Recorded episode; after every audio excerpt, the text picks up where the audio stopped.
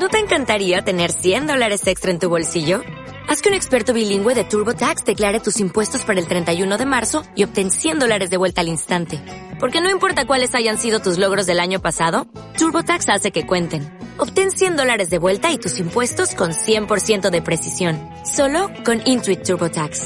Debes declarar para el 31 de marzo. Crédito solo aplicable al costo de la presentación federal con TurboTax Full Service. Oferta sujeta a cambios o cancelación en cualquier momento.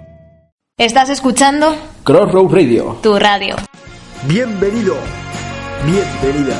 No nos pueden robar de esta manera. Hay gente que no puede pagarse los estudios, no solo los obreros, sino que hay gente que tiene los padres parados, no se puede permitir una beca y esto es un golpe muy duro para ellos.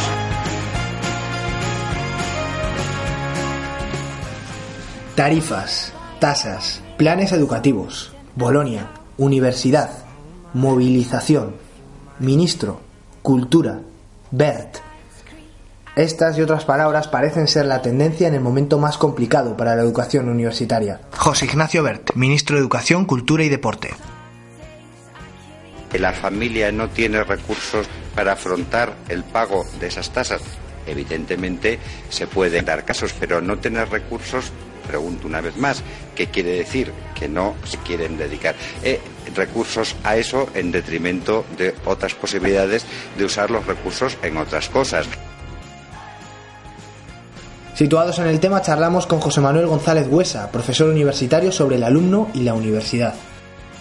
Hombre, yo tengo una concepción positiva de la, del alumno y de la juventud. Yo, en fin, reniego eso de que, de que los jóvenes, en fin, son pasotas y estas cosas que, que habitualmente se hablan, ¿no? Y que muchas veces la universidad tiende a la endogamia y al mundo reducido y que la única salida para la universidad es vincularse con la sociedad civil.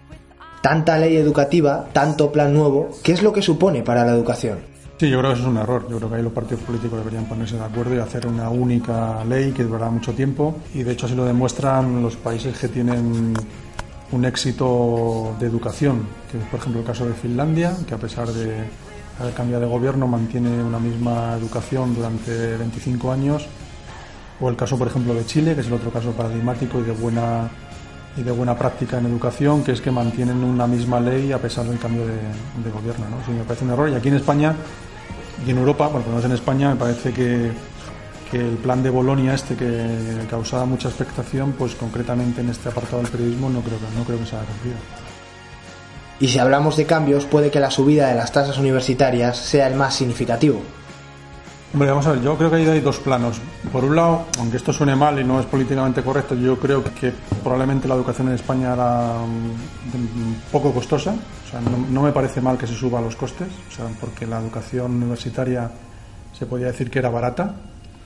Pero por otro lado, para evitar precisamente esa discriminación, lo que debería potenciarse es el nivel de becas permitir que todo el mundo que pueda estudiar estudie.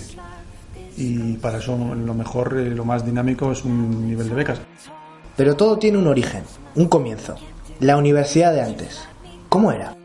Eh, a mí la universidad que yo conocí, que yo empecé en el año 80 y terminé en el 85, no me gustó nada. Estudié aquí en la Universidad Complutense de Madrid y la verdad es que me sentí bastante decepcionado. Y lo que empecé el primer año fue empezar a trabajar en un medio de comunicación. Entonces eh, empecé, digamos que para mí la, la universidad que conocí no me gustó, mm, me fui al mundo laboral, empecé a trabajar, entonces lo prioritario para mí era el trabajo, lo secundario la, la formación universitaria, terminé la carrera, saqué nota lo hice en mis cinco años eh, reglamentarios estipulados, pero no fue una sensación mm, agradable. Yo creo que esa universidad que conocí no me gustó nada y alguna vez en la actual me recuerda aquella.